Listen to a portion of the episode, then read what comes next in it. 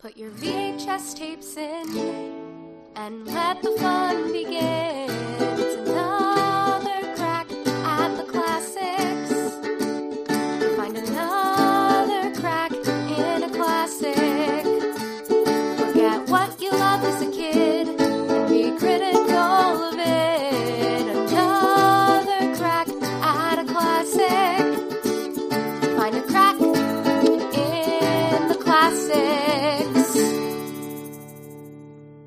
Hi, my name is Vex, and my pronouns are she, them.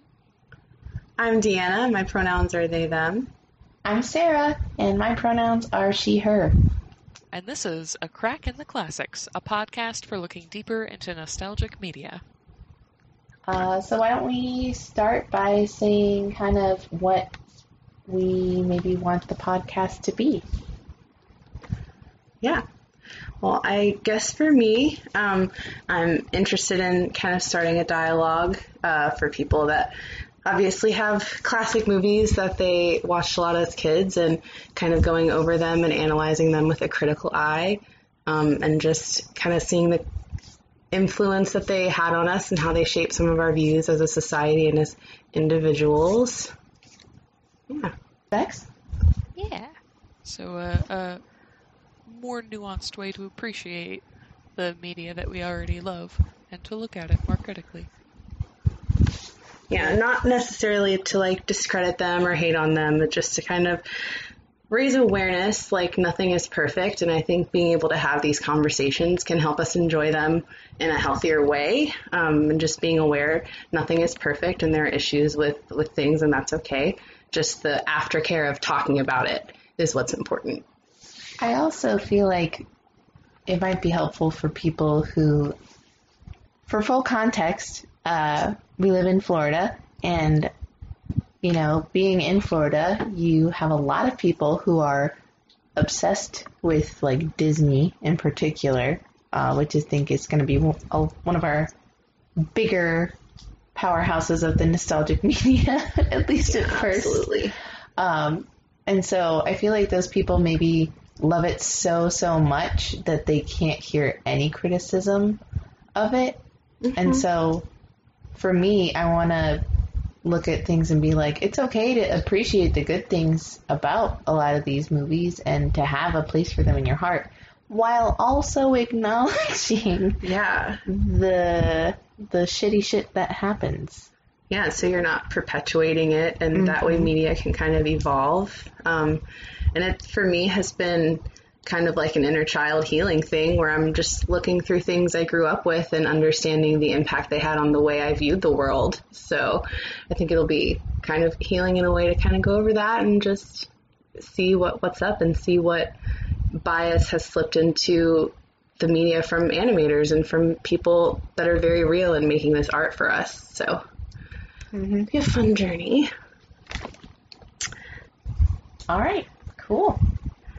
Um, I think uh, where we are going to be doing more than Disney, I think we're largely kind of starting with Disney to work through um, a bunch of the, the classics there. And, and this time around, we're going to be doing The Hunchback of Notre Dame, which is definitely something that was special to me growing up. So I'm excited to kind of break ground.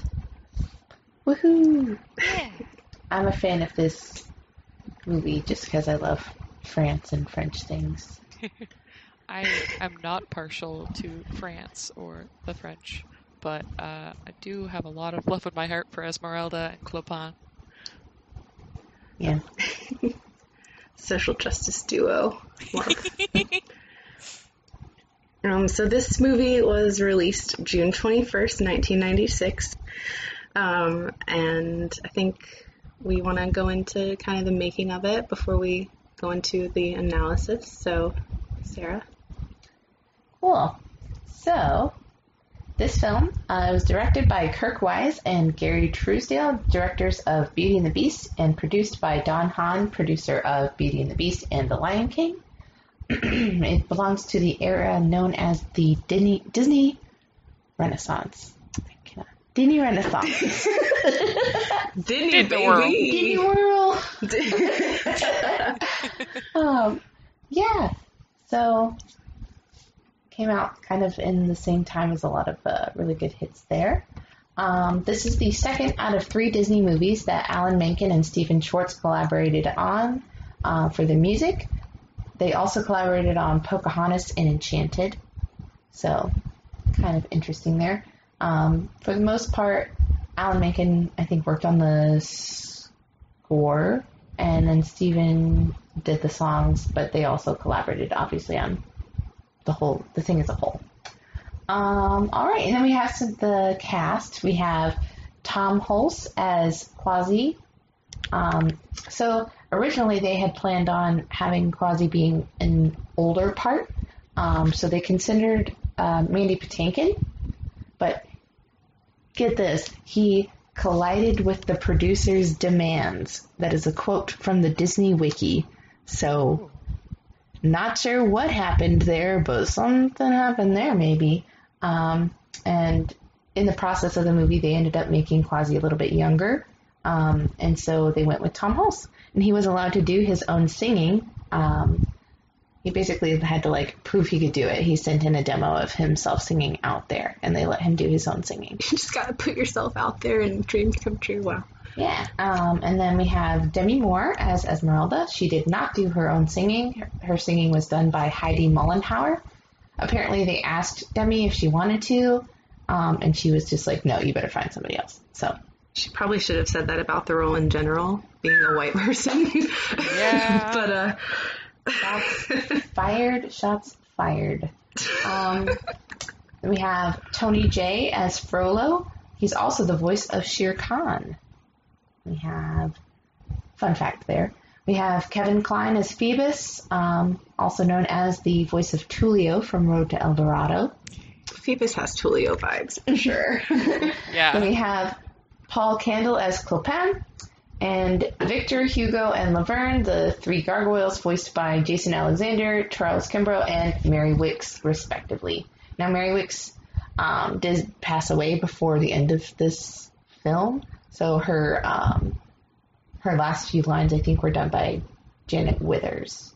Um, but Mary was the original pick for the role, um, and she did most of it. And then lastly, we have a fun fact about this movie. This is the first Disney film with a post-credits scene. Oh, that's nice. That's Mhm. really interesting. Yeah, and we all know that Disney's well known for it now, but uh, this was the first one of their movies that they did it. I honestly, I've seen the movie, but I don't even think I've seen the like after movie credit. I'll have to watch that. Um, I don't think it's long, but but still, that started like decent tradition. I just found a YouTube clip of the Disney end credits so that I can see this post credit scene. I heard. Oh hell yeah! Oh, it's just the um the larger gargoyle saying good night everybody and being very excited. Oh, that's cute. Like meta and like yeah. yeah. Yeah. Oh my gosh, like in Aladdin, like the made you look thing at the end. Yeah, Yeah. shit, yeah. They started off small. Yeah. So I have a brief summary of the movie.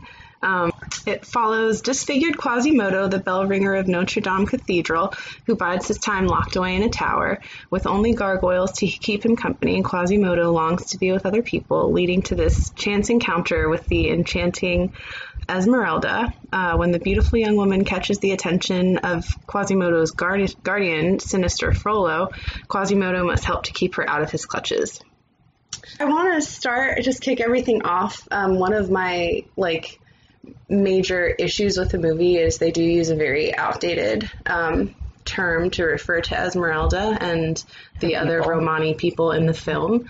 Um, they use the G word slur. We won't be using it on the podcast to refer to her at all. Um, or you know just using it at all. It's uh, it was used in English law to describe a group of nomadic people, um, and it, it just obviously be, was a used as a slur um, as well. I, I hear people sometimes in situations where they feel like they were shorted or stiffed in a situation, they'll say I was gypped, um, and that stems from this slur. So I just kind of wanted to spread that information because I feel like this is on the rise of uh, kind of spreading information about this this word as a slur, but I, I've met a lot of people that don't realize. Um, so just wanted to kind of put that out there to start this off. Um, and then as for like major themes, religion is is a very obvious Ooh. one. Mhm. I um, got stuff to say about religion. Go off. So, um, oh wait, real quick, do we want to talk about the differences between the book and the movie Oh yeah, yeah, that it was based on? Because mine kind of touches on that. yeah. I'll go. I'll do that real quick. Okay. We can edit. There was a book. There was. What? Um, so, yeah, so the movie was actually based on a, his, a historical novel by Victor Hugo, who's also the author of Les Miserables. Um, yeah, the book came out March 16th, uh, 1831. My Um, birthday. Oh, not 1831. not, Not that you can prove. How long have you been 25? um, so, a while. Yeah, so the the movie it's very loosely based on the book. It's got the same like settings, uh, 15th century France. It's like the I think mid 1400s. I'm not sure. Um, the character names are the same, and some of the major plot events are similar. So, like Esmeralda, she still helps Quasimodo uh, during the Festival of Fools when he's like voted the King of Fools or whatever. Um, she helps him out there. He falls in love with her, but she uh, is in love with Phoebus. And of course, there's still the triangle of Frollo who is like lusting after her. Um, and there's a night where she runs off with Phoebus and they're in a room and he kisses her shoulder and Frollo is spying on them. And when he kisses her shoulder, Frollo storms in and um, stabs stabs Phoebus, and Oh. Es- Esmeralda loses consciousness. Um, and Frollo flees the scene, and she ends up getting framed for his uh, Phoebus's murder, and she gets hanged for it. Um, just, uh, despite Quasimodo's attempt to hide her in the cathedral, so the sanctuary scene is also um, from the book. Um, and then in the end, Quasi pushes Frollo off of the tower, which kind of similar. The Disney version of that is him falling from the tower, like we saw in The Lion King as well. Um, Yeah. I also saw that, like, yeah, Quasi's ending is also pretty dark in the book as well. Yes, uh, I think the the last scene of it is like a couple of years later. There's a they, like a disfigured skeleton of a hunchback or something, and it, it's laying in Esmeralda's grave with her. Which, considering the fact she was in love with Phoebus, is like kind of creepy to me. So- yeah. also, there's yeah. the whole like he meets someone, and the first person that's nice to him, he falls in love with her. Um, going back to the theme of religion, um, the Archdeacon and Frollo used to be the same character. So in the book, um, Frollo willingly takes in Quasimodo, and when they separate the characters, obviously they have the Archdeacon being like, as penance for for killing Quasi's mother, you need to like take care of this child. Um, and uh, yeah, I kind of see this as a separation. Like, yes, religion is still being used for evil, but it's not done by the church. It's done It's by one evil separate person. It's one degree of separation away from the actual Catholic Church, Ah, to make it So Disney it's- palatable. just palatable enough to be spicy, but not too spicy. Yes. Um, yeah, I really enjoy that they do that because it, I feel like that also plays on the idea that it's not uh, any one religion's idea of God that's bad, and it's not any one religion's ideals that are bad. It's the way that people can twist them, and the way that like whether it's twisted for your own means or whether it's twisted and you don't realize it, but like that is the problem, and not mm-hmm. religion in general. As someone who's not very religious, I just really enjoy that kind of a take. That like let Oh, lets the establishment breathe and like it, it is maybe not a great establishment, but that's not the whole problem. Vex, you read my mind. Yep, oh, that was my that was my next point. Yeah, you nailed it.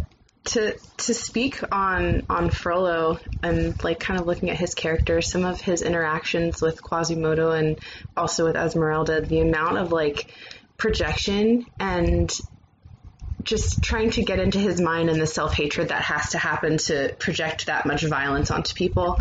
Like when he's talking to Quasimodo, um, it's right after the Festival of Fools, um, and he's like, you know, she's she's my friend, and he can kind of tell that Quasi has feelings for her.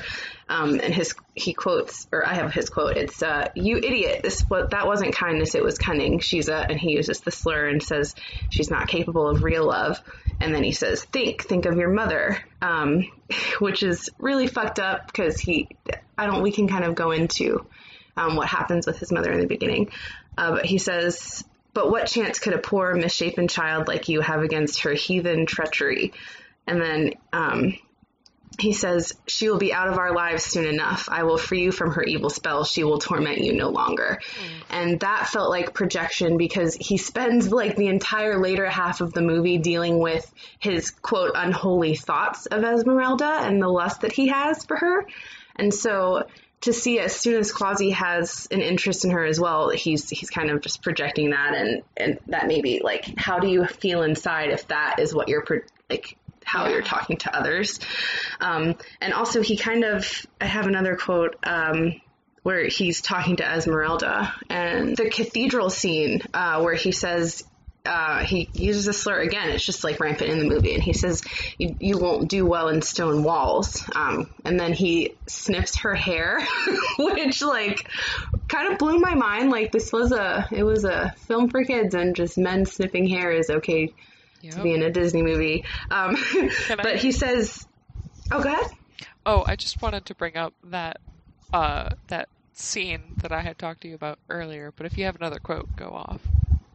Oh, it was just the the same uh, kind of he says that you don't do well on stone walls. He sniffs her hair and she like pulls away from him and is like, "What are you doing?" And he says he was imagining a rope around her beautiful neck, and she says, "I know what you were imagining." and he calls her a clever witch, um, which I thought was a nice nod because in the book, um, Esmeralda, one of her charges was witchcraft. They like got her to falsely confess. Um, so maybe it wasn't like a nod to that, but I did enjoy the the parallel oh, there. Do the witchcraft. Yeah. he, oh yeah, for sure. Just I mean, and that shows the mentality of them. Uh, but he's he blames her for the unfo- unholy thoughts that he's having. He says, just like you're kind to twist the truth to cloud the mind with unholy thoughts. Oh yeah. So he takes zero responsibility for the stuff that he feels shame over because of religion as a religious leader, which is kind of uh, just yeah. yeah, I feel like that mentality is still like so pervasive today that like when he was saying that stuff and when she was like, "No, I know what you were thinking," and he's just like, mm, "No, you don't. That wasn't my fault. That was your fault." And I'm just like, "Why do I feel like I've had this conversation like 17 times in my life already?" Like why is that mentality still so prevalent, even though it's not like it's not always from like a good Christian boys or whatever, but just the idea that like mm, I'm attracted to you, but it's not my fault; it's your fault, and you should stop it. It, yeah, the, one hundred percent perpetuated, and like the, the, misogyny, the misogyny of it all. Your attractiveness or my attraction to you is, your, your, fault. fault. Yeah. yeah. and it's perpetuate. Like that's why I like that we're kind of opening this dialogue because it's things that maybe you miss watching it as a kid, but you this it's normalizing it. Yeah. And you internalize it. And so, yeah, big uh, oof. yep, yep. And I also really enjoy seeing, like, I, going into this watching this again, um, I brought in a lot of just wanting to look at this from a more modern lens, I guess. Like, not looking at it like Child Me did, but looking at it like Grown Me is. And yeah, um, yeah. The religion that Frollo uses to disguise all of the things that he wants, because I read him as just being like so proud that he can't admit that he has done anything wrong or that there's anything wrong with him because he is the best. He is the strongest because he is the most devout member of this religious community. And I think that really shows in the scene where like I don't remember the name of the song, but Frollo is alone in his rooms, and all of the imagery on screen is very red and very bright, and he's like ranting mm-hmm. into the fireplace about how much he loves Esmeralda, and how much he lusts after her, and how if he can't have her, then no one can. Like, if she yes. can't be mine, then she will die. And that whole scene, it just felt like, ooh, you are in the closet with your own like just your normal heterosexual desire to have sex with somebody else, but you are not allowing yourself to experience that natural human thing. So Yes. you're just twisting it and using your religion to say, well, I'm still righteous and she is evil because of it. And like when one of the guards comes in, there's a little bit of in the song and in the color of the screen it like diminishes a little bit because someone is there and someone is watching. But like Yes. once that guard goes away, it is right back in full force, like nothing even happened, because there's a little bit of shame there, but not enough. And like when he gets to the climax of the song, after he's done like ranting and raving, and the fire goes out, and the whole scene goes back into cool blues, and it's just like, ooh, now you're all sticky with this gross sin that you've just done, but of course it's not your fault. It's it's all her fault because you can't possibly have anything bad about you. You're just this perfect religious icon. He even goes so far as to say, like, let me purify you, like, or something Yes. to that effect, where, like, my dick will make you holy and you'll be okay. and then, because, well, like, I'm, I'm assuming it's like, let me maybe even marry you and make an honest woman out of you so I feel better about the lust that I hold over, like, for you. Yeah. But j- he he says that like multiple times, like let, let me save you basically with this fucking holy dick. I hate it. I wonder if that's part of the reason why he, like, why Frollo as a character went into politics instead of going hard into religion. Because he definitely feels very strongly about religion, but he isn't the deacon in the movie.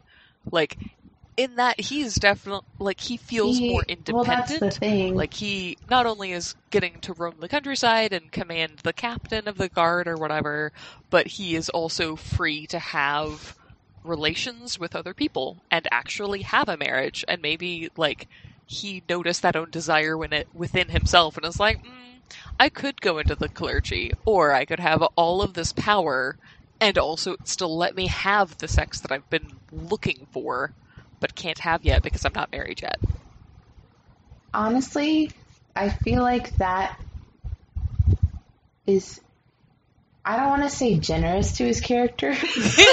Valid. but I feel Fair. like I mean, like I imagine back in the day, like it was kind of like just understood that you were Catholic and that you were a de- devout believer, and if you wanted to be anyone in society, you had to at least perform that be- behavior. And he learned how to use that performance of that behavior to benefit himself politically. And that was always his goal. At least in my mind, I could see that Yeah. maybe for him. he also uses his power. He's very like, I mean, genocide, where these are unholy people. So I'm going to like, Crusades. yeah, I'm purifying the world, and it's like projecting your own bullshit onto other people, and then to think that by taking their lives away, you're making the world a better place. And it's like instead of just facing your own demons, you're taking care of other people's for them by just yeah. So the the power that comes from that. But my my favorite thing with his his character are actually his last words. Um it's the only time where the movie like directly quotes the bible. Um I mean, I guess kind of thankfully, but he says, and he shall smite the wicked and plunge them into the fiery pits of hell. Um, he's this is like the first instance where he's directly misusing the word of God to justify his like his hate and his symbolic death, like where he is the one dying. so, so- being thrown into the fiery the- pit. exactly. The wicked will be plunged into the fiery pits of hell, and he the backdrop is dramatic reds, and he quite literally falls. Um, so that that's beautiful. I think like the real evil. Even I have my thoughts on on religion specifically, like organized religion, but the real evil was the misuse of that um, to you know condemn others. Yeah. Which hello. Yep. Um, and then that. I had something to say with religion, but um, it content warning abortion first. Um, so I saw some stuff about how this movie is supposedly anti-abortion. Um, I think it's mostly referencing the scene at the beginning where the archdeacon says that Frollo can't kill the baby. Yeah, Um, some backup if you haven't heard this. The movie kind of starts with uh, I, I don't even actually know where it starts. There's a scene where uh, Quasimodo's mother uh, is running from Frollo and he's on horseback, and I think it's raining, and he's just he's doing what he does, uh, killing people of color, and he kills this woman and she falls on the stairs, but she has a baby. He thought, I think he thought she had bread or she had stolen something. Something like that. Um, but the thing in her arms was a child. And then it's, you said the deacon of the church, is that his title? Archdeacon. Archdeacon. He comes out and he's like, basically, you've done, I mean, this is an evil thing. The way you can kind of make up for that is taking care of the child because he was going to just like dump Quasimodo into a well. He's like literally holding this baby above a well, and the archdeacon's like, no. Yes, and also the the ableism that we I guess see in in uh, with he because he does he's disfigured and he kind of says it's because of the sin of the mother. Um, or that's like at least I felt that was insinuated. I don't remember if he said it directly. Um, It's. It, I. I think you could assume. yeah. so just that just from more of like religion supporting genocide. And I was uh, gonna say just they they that's basically the basis for the argument that the movie is anti-abortion. But I mean, in this podcast, we we are pro-choice, so just full disclosure. But um, uh, I feel like honestly, what this movie does is it reflects the church's actions with regards to abortion more clearly than anything I've ever seen. They stop the killing of the baby, as they say, and then they do nothing. Quasi's oh, raised by a fucking abuser, piece of shit garbage human that he knows is garbage. He already saw that he's he tried to kill him as a baby. The archdeacon's also presumably either living in the church or in a building close by because that's how like the priesthood works. Or he spends the majority of his time in the church. What is he doing to support Quasi and help him beyond the initial saving? Not a damn thing. that's they don't like we don't care what happens to you as long as you survive. You're alive now. Congrats. and I don't want that to to maybe be taken the full way and say like, oh, what are you saying? Like you should have let Frollo kill him? No, I don't think that should have happened at the beginning. That was a baby. Um, Maybe the archdeacon was like a better option for a, but that would I guess be taking the responsibility away from Frollo. But he doesn't do anything to ensure Quasimodo's taken care of, even though he's also in the cathedral with them. So he just kind of watches the abuse happen and doesn't care, which also kind of speaks to. I, I won't finish that, but we we know. we all know.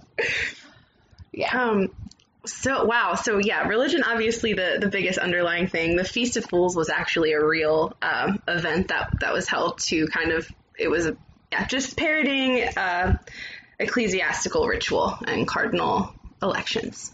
Um, But in, in the scene, there's also something that was an actual actual law. Um, it kind of stemmed.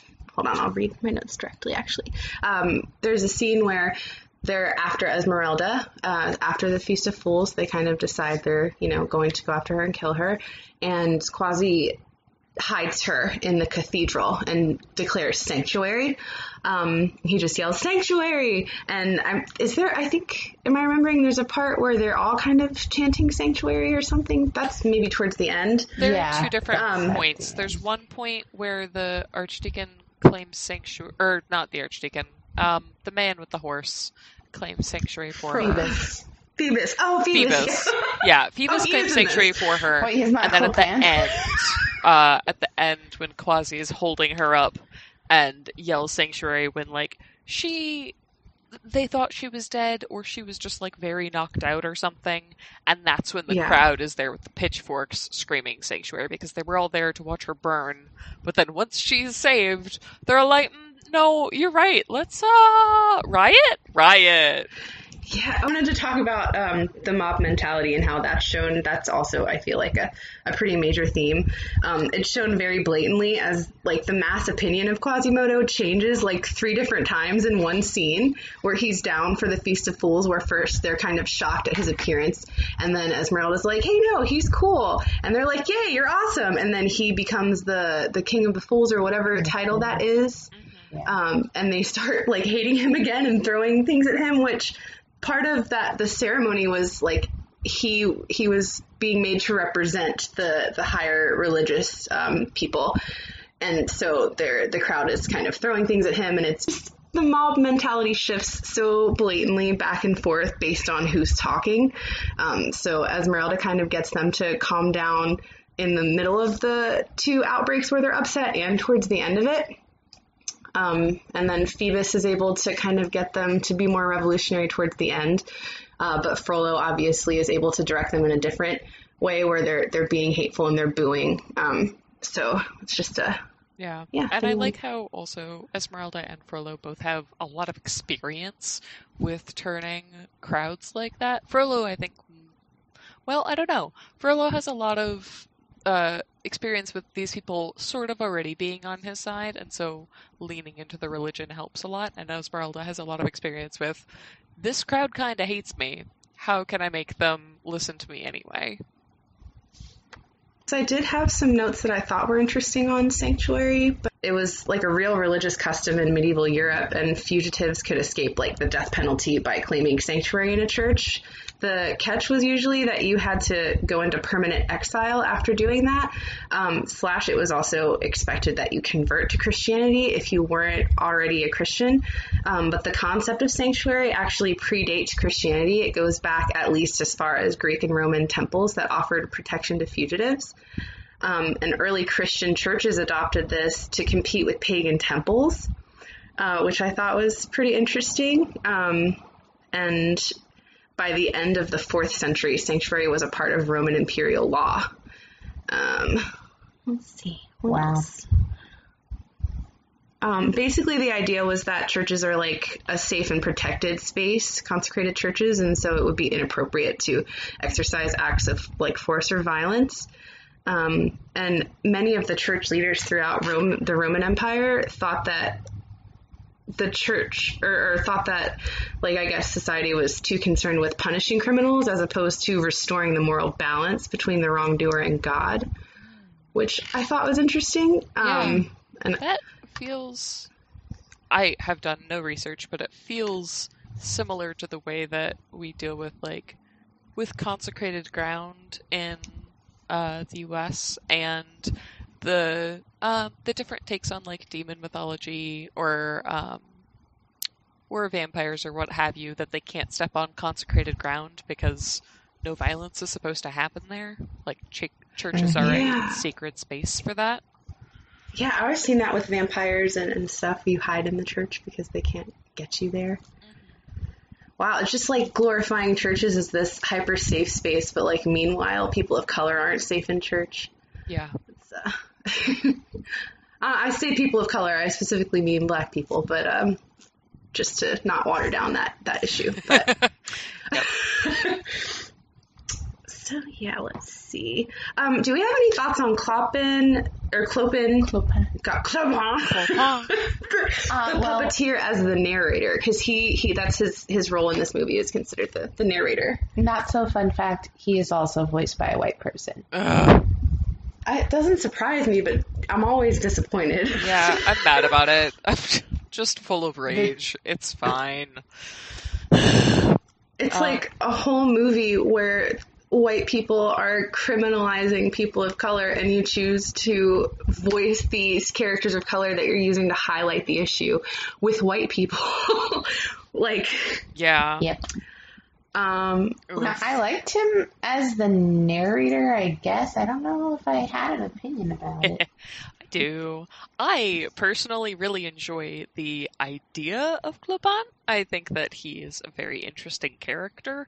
Um, and just like, I don't know, like his characterization is fun and whimsical and feels like it's supposed to represent the rest of the Romani clan that is in this town.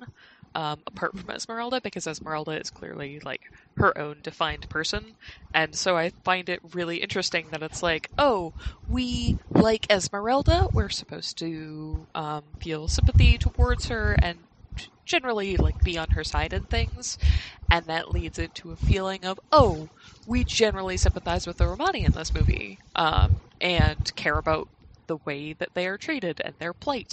And then you see Phoebus and Quasi show up in the underground city that Esmeralda specifically invited them to and didn't really explain a whole lot of, you know, what to do once you got there.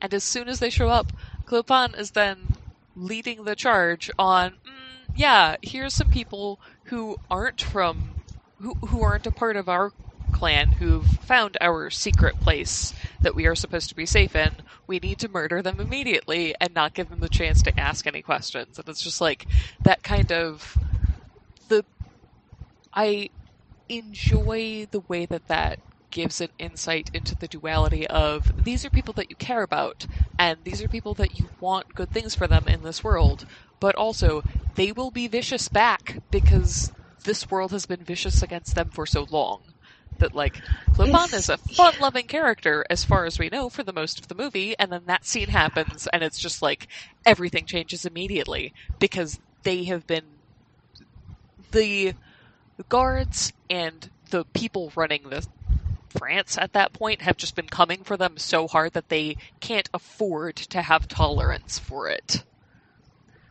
Absolutely. Yeah. Just humanizing everybody. Oh yeah. Oh yeah. And giving everyone a complex like viewing them in a complex manner, which is so fucking important. I want to touch a little bit on Phoebus. Um, and I had this thought, and I didn't know if it was like too much of a reach where he's in the military. He works his, his way up to, I don't remember what his title was, I think captain. Um, and he, he- you know, obviously this comes like he's, he's decked out. He looks like he's, he's not poor. Um, so he's taken care of.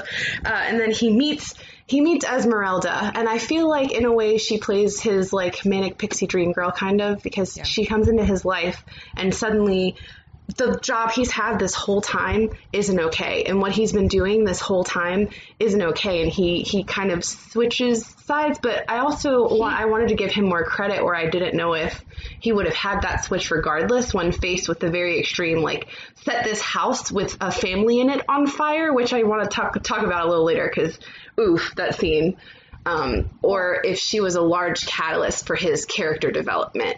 But he also shows the importance of an ally, and I, I feel like you could, I, don't know, the crowd listens a lot more when he is there, and so it, I think the importance of like white people using their privilege, acknowledging their privilege, working for the cause, and being allies.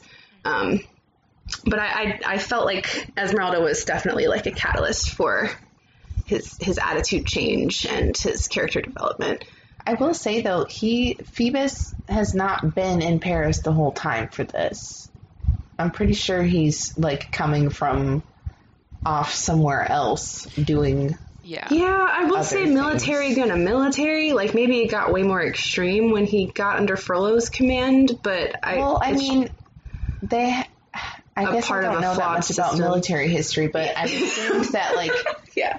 in the military, Phoebus seems to have very strong morals about like we have like enemy troops, but we don't hurt civilians. Like that seems to be like a general attitude of like the so-called like honorable warrior. Like I'll I'll kill you if you're trying to kill me, but Yeah. we leave the innocents alone. And like, so I think him coming to Paris, he's following orders by going to Paris, but as he's going along, I think, yeah, Esmeralda is a catalyst to change, but I don't know how much.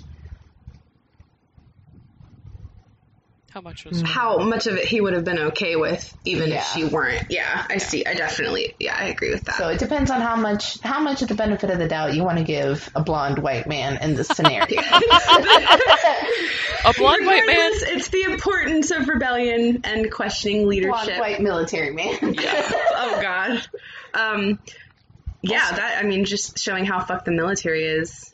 Um, For it to be an expectation that his captain just be heartless and follow orders despite the humanity of his victims. Like, I also find it interesting that they took, like, they named him Phoebus. They dressed him in bright gold armor, um, and Phoebus is the Greek god of light. He's also the Greek god of prophecy and poetry and music and healing, which I think is an interesting role for a military captain to be playing in this, but I also think that it is the only, arguably, the only way that they could have given Phoebus enough power to have that much sway over the people Oh, in yeah. Frollo to be able to That affect any change in the story at all.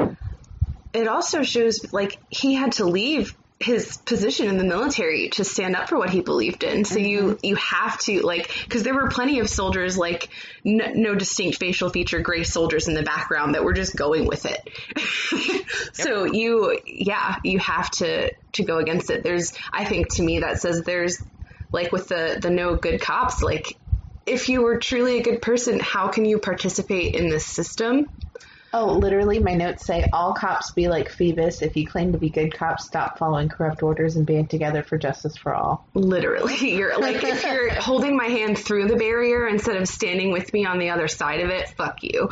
Like, yeah, let's see. Oh, I wanted to mention the house burning scene because that like fucked me up a lot. I did not remember it, and I'm like, maybe Yeah. childhood Deanna was repressing that shit. Um, uh, it just it. Go ahead. No, you go. Oh, I was just, it made me think they, I mean, they used to do that to black people pretty rampantly. Um, but at- in this, the characters were allowed to survive because of the actions of Phoebus, where he, I mean, he one refuses to do it, and then two kind of saves them from this burning building. Yeah, he refuses to do it, and then Frollo's like, "Fuck you! This house is gonna burn." He takes the torch and burns it. Yeah, and it just just again shows the importance of intervention from white people who know what what's going on is wrong. Um, like Jewish folks and slaves were hidden and saved by people, and um, it it just shows the necessity of human cooperation for survival, especially when you have like outside aggressors. Yes. Oof, that's so hard. I was going to make a very similar point because that scene, for me, reminded me a lot of um, some stories from the Holocaust and the things the Nazis would do to people who uh, were hiding the people they wanted to put in camps. Um, and it just, that scene felt like the visual representation of those things. Um, and I realize it is a different situ- situation, it was a different point in history. Um, it just, it paralleled very strongly for me. Yeah, I mean it's Um, Yeah. While we're talking about police and such, Um, ACAB. yes, they have. but um, one thing I wanted, I had a, a little note about the reception of the movie. Um, so the reception overall was positive, um, but the French particularly um, really felt it. Like they liked it, obviously, because it's a beautifully shot movie of Paris. You know, they love that. But uh, it coincidentally mirrored a real life incident from August 1995, so less than a year earlier, um, where French police stormed a Parisian church and took away more than 200 illegal immigrants who were seeking sanctuary from deportation. Wow. Jesus. And this movie was delayed. It was supposed to come out before that incident and was delayed. I forget why. Um, I, I did read about it, but I forget why. And so it came out after this incident. So, I love that because also, like, yeah, this movie wasn't made specifically in as a reaction to that, but you can still see evidence of those things building up, and it so it still feels like that was a commentary on what was happening, and it just yeah. what if we just had a fucking Avengers movie that made that strong of a comment about our current society? the, the fact that these themes are so relatable, like Esmeralda says, you mistreat this poor boy the same way you mistreat my people. You speak of justice, yet you are cruel to those most in need of your help. And Frollo says silence, and Esmeralda says justice. And that gif is being used today. I, Sarah, Sarah actually tagged me in one recently that was Trump saying silence and a, a black protester saying justice. Um, it's just like I, I feel like media definitely took a, a turn and started shying away from themes like this. Um, I mean, the '90s were a big pop in like diverse media. I feel well, big, you know. I'm putting quotes around that, like, um, but a start, and then I it started to kind of shy away from that. Um, but the fact that we're talking, what it's the it's almost the anniversary of this movie, like 20, 30 years or something, and it's still that prevalent to where you can look at it and see yourself today. It's almost 24. Almost 24. Happy almost 24th birthday. Um, um, my favorite character in this, I do love the gargoyles, obviously, but Notre Dame Cathedral itself is a living character um, in the movie, and that's shown like there are scenes where it zooms into the facial expressions of these statues in, in along the cathedral, um, and the use of lighting and the color of tapestries to to show the the mood um, and it's just, or the scene where Esmeralda is going into Quasi's room for the first time, and there's light hitting the colored pieces of glass, and the room comes alive. The animation and the the sound effects they used, it, it's all just, it's it's very much a living creature, and I really appreciated that. And it's like I said, it's they use it like the cathedral is reacting with you. Like the cathedral has statues that shame the fuck out of Frollo when he's having like an outburst, and it's yeah. Um, so I really, I really appreciated that. And then to quite literally, some of the gargoyles come to life and are Quasi's companions, which either they literally come to life because this is a Disney film, or Quasi's alone and found friendship in gargoyles. So whether they actually come alive to life or not, the cathedral is still a living character. Well, funny you should mention that. When I was reading about the differences between the book and the movie, one of the reasons why they added the gargoyle characters was like they wanted a little bit more comic relief since it is a, a darker story, but the book describes the cathedral as a living character, and so they they literally, I think they said the gargoyles he talked to as if they were his friends, and so they literally made gargoyle friends for him. So yeah, you were yeah, one it's hundred just beautiful. I, I really this movie for I mean it doesn't it does some things wrong like we've we've talked about the I, but I don't know the themes in the movie I feel like they're there for a reason. You're supposed to notice them and think they're wrong. And so this is a dialogue I think we're not we're pointing out like they're not so subtle things um, but still important to talk about. Like letting your kid watch this versus letting your kid watch it and then starting a dialogue. It goes from something they you know it, it it opens their critical thinking and they're able to recognize these situations and situations that they're going to come across in life. Yes. Um, and you can, yeah, so it's just important where, like, I, we're going to definitely talk about movies where it's going to be more subtle things like rape culture and misogyny, um, where these were more, I think, very blatant themes, which again, like the, some of the earlier, the stuff in the 90s was just, it was, it felt like a tide was kind of turning with what the media was allowing. And then, like I said, it kind of shied away from that. And I feel like we've been kind of trying to make strides back in that direction. Yeah. Um, and yeah, so obviously, like I said, the themes here are very blatant, uh, but still important to talk about them because maybe a kid would not understand like the god complex of the main character and the use of religion to Yes. enforce racism and genocide. And I Um, think um, another thing on that point of just like talking about this with children who are watching it is that a thing that I have noticed, not just in this movie, but in a lot of animated films that I really enjoy, um, that they do contribute to some of my own body dysmorphia because uh, I look at Esmeralda and I am gonna idolize that character because she stands for justice and she is speaking out against all of these things and she is a wonderful character but also the way that she is drawn is impossible for a human to be that shape because she is animated and that makes sense but like as a kid seeing that movie you don't understand that and so i'd spend my whole life going okay well why is my body not doing that thing and I think that that is less, again, less about this movie and more about just animation in general, but like being able to look at those things and say, oh, hey, who do you identify with this in this film? And what, like, what does that say about you? But also, like, what is different and why is it different? I feel like in a lot of these movies, and I say these movies, I mean like this era of animation, and as as we get more modern, there is more diversity with it. But I feel like for women in these films, it's either like you're super duper skinny or you're a plump matronly woman, mm-hmm. and that's about it. I mean, I guess you could make it full circle and be like maiden mother crone and say that there's like the old hag represented as well. But mostly I'm talking Light. about like in in purely body shape diversity. Yeah. Oh yeah. They're yeah. either super duper skinny and about the same height or they're like shorter plump matronly women.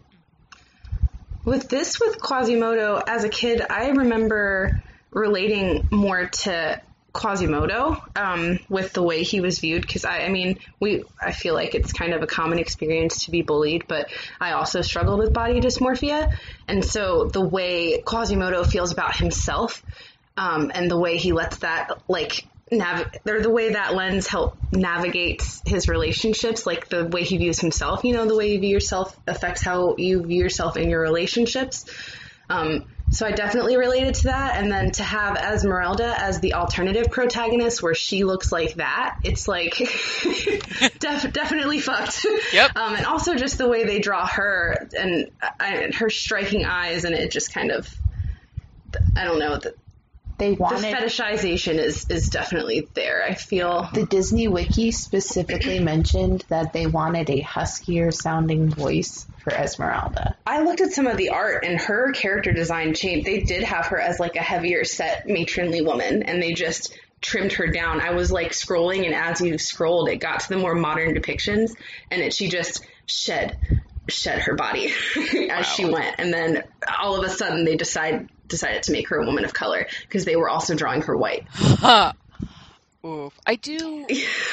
that being said, I do enjoy for Esmeralda specifically having a character that is hypersexualized by many characters in this film, and she is still able to say no to Frollo and to Quasi in terms of having a relationship and like follow the person that she actually wants to be with, which is Phoebus. So I- Mhm. it feels a little bit empowering in that, but we Mhm. definitely need Yeah. some more diversity in here. Yeah. Absolutely. I yeah. I do love how um, love and also ouch how on point Quasi's conversations with himself are about his own dysmorphia and getting down about himself about the way he looks. I love that they they show this person like he's a fully consenting adult, like, and he's worthy of having a relationship just because he looks outside of like norms. So I, I like that they show that. It made me set like one guys just embrace Polly and like Yes. Phoebus and Esmeralda and Quasi can all be together. Um, but he just kind of steps down because obviously she would choose the literal knight in shining armor over him. And then they have a sequel where they give her like this this like she's not drawn as blatantly sec- like sexy as Esmeralda. I mean, she's still like Aryan and like femme and whatever.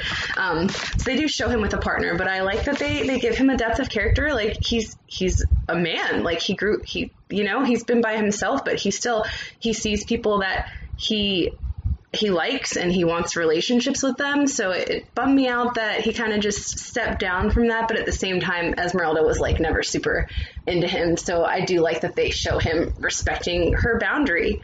Um, so yeah, that's that's good. I just like that they gave you know show show people for what they are. Like we're all if you're a consenting adult, explore relationships and like yeah, Yes.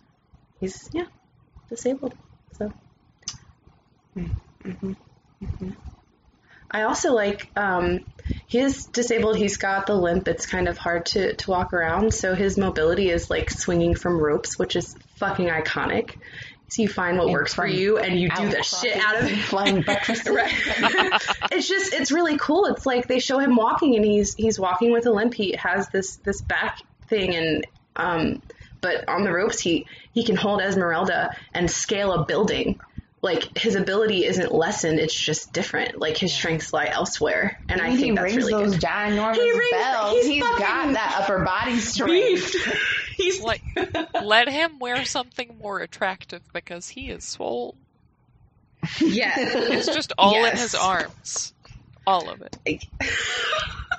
Yeah, no, I, I like it that he's just as ad- adventurous and just as like do you trust me? And like he he embodies everything that a disney prince does. And i think that's why i was bummed that he didn't like in the initial movie and end up with a love interest or even someone like i just imagine esmeralda and phoebus kind of going off and doing their own thing and he's still kind of alone. Yeah. and the fact that the sequel is largely him finding a partner. It's like one seek friendship it doesn't have to be a romantic thing like i want him to have a community not just someone he falls in love with Also, Um, a prize. A woman is not like a prize you get for being a good person. Li- literally, yeah. So if anything, that's the, the best thing to come out of it is he respected her boundaries and stepped down. Um, I just wish he had a more conclusive ending that involved him be well. I guess his abuser is dead, so it's only up from there. but and maybe it's assumed that it's easier for him to navigate society now. Um, but yeah, I'd, I'd still like him to have some friends Yeah, that aren't feel like the happily ever after of that film includes,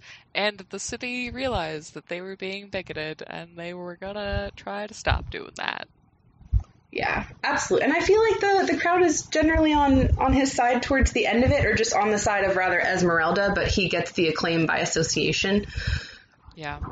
But whatever works, man. Lift your friends up. That's the whole point. Phoebus lifts his friends up with his white privilege. Esmeralda lifts her friends up with like her caring and compassion. And Quasimodo supports in any way he can, and that's how he lifts his friends up. And so his like, He giant also lifts them up with his and his super giant. arms. yes, he also literally lifts his friends up. Yep. I love it. Oh, what a good Yes. movie. It, it really was, and like I definitely, I mean, we we've kind of talked about everything here, but it's. Um, let, can we briefly, just for funsies, talk about the music? oh, I think the I music's incredible, and they use it so well to get the tone and stuff because kids don't necessarily. I feel like they they know and they they feel um, when they're reacting to things, but it lets you. It just gives them. I don't know. It's more like This no, the movie's music it definitely sets the tone. The choir, just incredible, yeah, and the songs. I feel like the standouts are "God Help the Outcasts" and also "Out There." oof, yeah. Um, Oh, I got Out chills there. just thinking about out there. Oh, it's it's very well done. I want song in, in musical theater terms, like very. It's, he wants to go out there and like just it, oh, it tugs on your heartstrings in just the right way. and And then matched with the oh, you wanna- cinematography yeah. of just the like, uh, the the, sweeping views. yeah, the landscape or the well, the view of Paris really is just oof. I have The so movement in the feelings. buildings. hmm Um, also, I feel something like I mean, animation does this in general, like that you watch where the background colors and the music change to reflect the tone. But I feel like that's a good time where if you're watching this with a kid, either pause it or uh, like, I don't know. There's a way to discuss that because it's a it's an audio and a you know the context of the story as well as the visuals down to colors and it's a good time to be able to teach them to identify feelings like pause it and say like how do you think Quasi is feeling in this moment like oh yeah you see the red background you see you know it's like it's just giving like I said audio and visual manifestations of that emotion and I think it could be a good teaching moment Yeah. Yeah. like to identify and, and discuss. And then also, why do you think he feels that way? How are you feeling right now? Um, yeah, like little tools that are hidden in there. Yeah. I think just a little bit of a meta analysis. Like Esmeralda sings "God Help the Outcasts," and it's it's a beautiful song, and it's kind of a petition. She's like singing it in Notre Dame. Just for anybody who hasn't seen the scene, it's worth looking up. It's a good song. Um, but like the people end up doing the most to help. I don't know. I guess the archdeacon lets her claim sanctuary, and he tries to stop Frollo when Frollo comes in to try to kill her. The fact that the religious figure is just completely out of the picture when anytime anytime there's a conflict, like he's there to say no, that she declared sanctuary, it's real. That's it. Well, I mean, he does get pushed down the stairs by Frollo. Oh, that's true. okay, so he's literally out.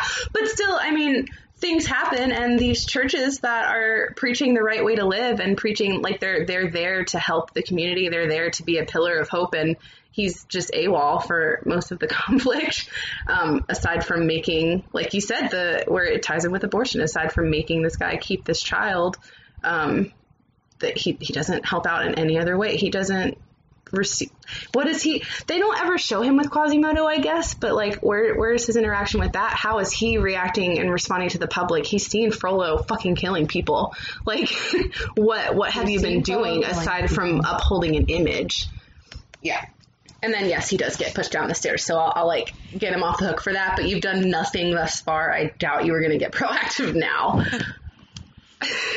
Yeah, and it's just it's a very it's a it's a overtly religious song, and that was a deliberate choice actually too. Um, the song that was originally there is called Someday, and it was moved to the credit sequence and sung by an R and B group called All-4-One.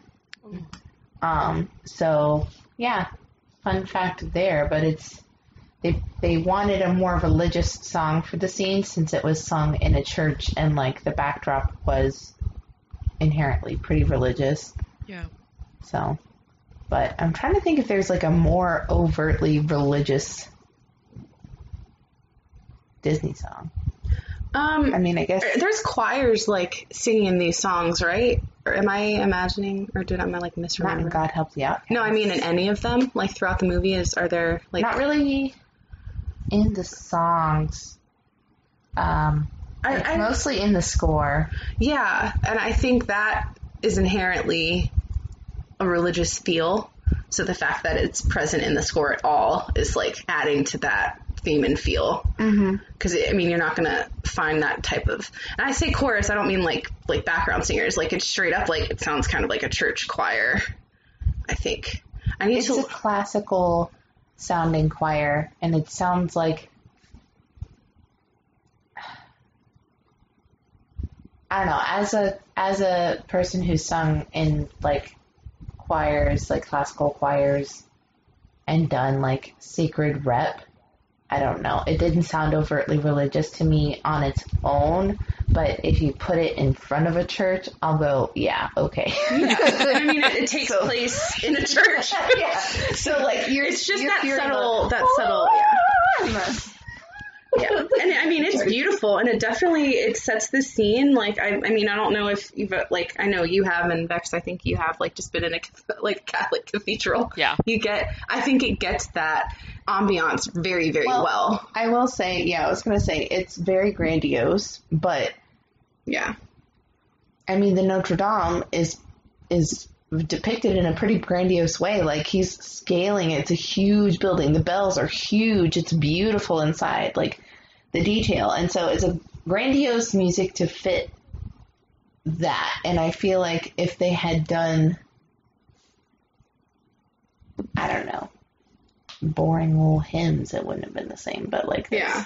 Dude, Alan Menken knows how to work a score. I'm gonna say Oh that. no, Alan Menken, Stephen Schwartz, incredible, incredible. As a pair, yeah, definitely. It's worth noting.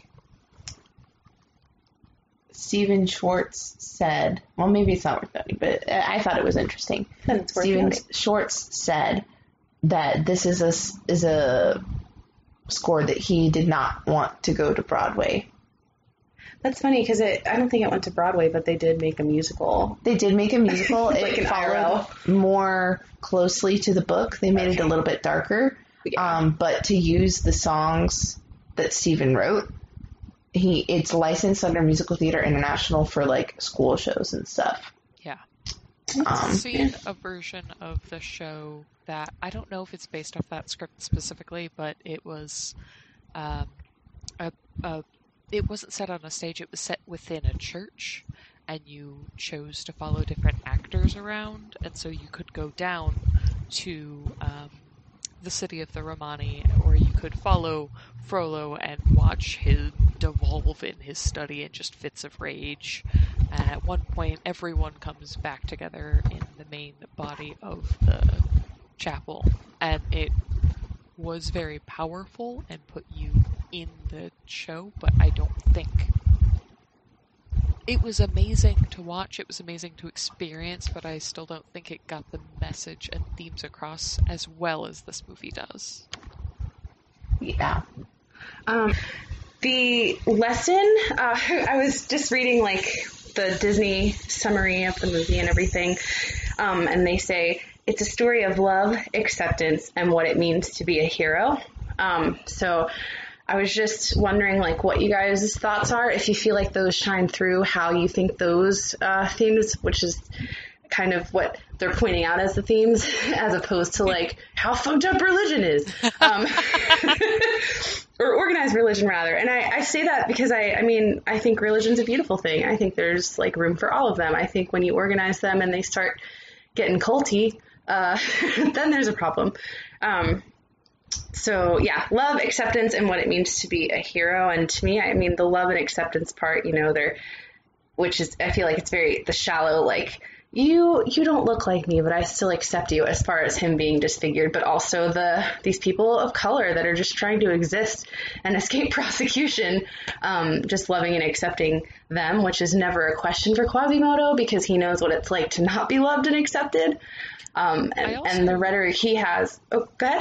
Oh, I also think that, like, despite Frollo's best efforts, that it doesn't seem like Quasi sees what is different about them. Like, he isn't focused on that, and I know that we see Frollo, like, trying to instill those messages in Quasi, but they seem to slide off and don't stick because he's just like, well, they are people, is the way that I saw that. Yeah. Absolutely. And I, he sees, like, the Festival of Fools, he looks forward to it every year. And that's just a celebration where these people come out and it's colorful and it's, it's warm and he can feel the energy from the street up at the roof of the cathedral. And so, of course, he loves these people. Like, they're the people he sees living life in a colorful, community based way, which is all he wants. Um, so, yeah. Um, and then what it means to be a hero to me, I took this like uh, with where it's shown with Phoebus, where you ignore maybe what the law is telling you or what your orders are, and you follow your heart, which is to just Or you love and protect people. in Quasimodo's case even too, where his the only parental figure he's ever known is Yes. telling him to hate these people and he goes, No, I see myself in them and I see like they can see themselves in me, like we're all the same. I'm not gonna let you make me hate them. yes, or even we're different, but our humanity is a common denominator. Yeah, that's it. and Frollo ignores everyone's humanity. um, yeah, so questioning questioning what you hear, questioning the norm, and questioning what you're being taught to believe. Like, and my thing with the the question that I don't even like, I, you should question everything because. You, I, and I genuinely believe that even if you don't change your mind, it's important to question it like because maybe it's not something you actually agree with it's just something that you've been fed through like you know classic disney films your whole life And the first thing you do is reaffirm your belief in the thing. Which is yeah exactly Also, can I just say how fucking strong Quasi is? Like, as a person to. Like, he is raised by Frollo. He's raised by essentially an abusive parental type figure and still has the strength to stand up against that while he's still living in that situation. Like, that is a kind of strength that is just phenomenal to me. And I'm gonna start Mhm, crying absolutely About it do you cry your gay tears babe I feel um, he's. I mean, when you can relate, like he sees Frollo abusing these people, and he knows what it's like to be on the other side of that abuse, and so of course he's going to from stand with you. Exactly, like the other side of exactly. Yeah. I just, so yeah, from someone who has grown up with a parent who has not been the same, but been similar, like that is still beyond my reasoning right now. And I don't talk to that parent anymore because I am not ready to handle that. But it's just, I can so clearly understand being raised with that and being trained to just make him not be angry anymore and to just go along with it because he is the one in control. He is the one in power, and actually Yes. finding a finding a way to have your own voice in that situation at all, much less standing up for it, is and trusting your own voice enough Yes. to yeah I, I completely i can relate to that um absolutely yeah and trusting your own voice when someone's constantly telling you your voice is wrong or they just don't leave space for any other voice to be heard or to be right outside of theirs and Frollo definitely yes Yeah, and real quick, I just realized like he's a parental figure to to Quasi just because he's like the only adult I assume that bothered to try to do anything to take care of him. out of guilt Quasimodo calls him master. yeah. Like yeah he just Frollo just emphasizes the power imbalance whenever possible. And again, like like Vex said, the the strength to overcome someone oh god. It's just the strength to still have a light and to still Mhm. to still see the good in people and the joy. to still see the joy in life, like to still know, like to looking down at the festival of fools and saying, like, I that's a beautiful thing, and that is how life should be, and to use that as hope as opposed to like easily falling into, you know, fuck these people, they're whatever Frollo was saying, are also just jealous, like that's never going to be my life, I'm never going to have that. He never gives up that hope, never. And I, that's important. That's that's so important. like, yeah, mm-hmm. I feel like that might be good to end on. Yeah. yeah. Thank you for listening to A Crack in the Classics. You can contact us at our email, classicscracked at gmail.com. Thanks for listening.